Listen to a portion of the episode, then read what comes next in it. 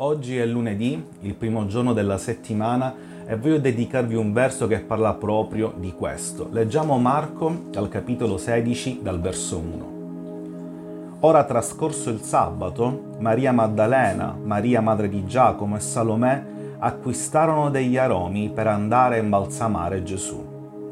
La mattina del primo giorno della settimana, molto presto, vennero al sepolcro a levar del sole e dicevano fra di loro chi ci rotolerà la pietra dall'entrata del sepolcro. E alzando gli occhi videro che la pietra era stata arrotolata, sebbene fosse molto grande.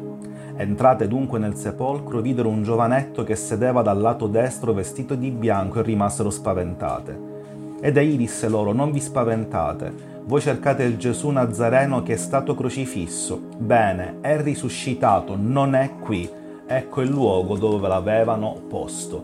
Per le donne citate nel verso 1, questa era l'ennesima settimana fatta di routine. Sarebbero andate a faticare a spostare quella pietra troppo grande che indica la fatica, lo stress delle nostre settimane e sarebbero andate a trovare un Gesù morto da imbalsamare, quindi una settimana senza aspettative di fede miracolosa nella propria vita. Ma arrivando nel luogo, il primo giorno della settimana, Dio si rivelò e disse il sepolcro è vuoto, Gesù non è stato trattenuto.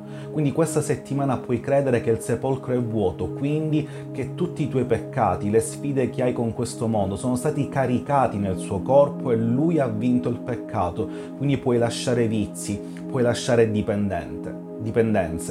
Il sepolcro è vuoto perché significa che si è caricato di ogni infermità. Quindi puoi credere questa settimana che il tuo corpo riceverà nuove forze, che riceverà il miracolo che stai aspettando. E il sepolcro è vuoto perché si è caricato di tutti i tuoi dolori. Quindi questa settimana il tuo cuore può essere fasciato, può essere guarito, la tua anima può essere riempita di nuova gioia.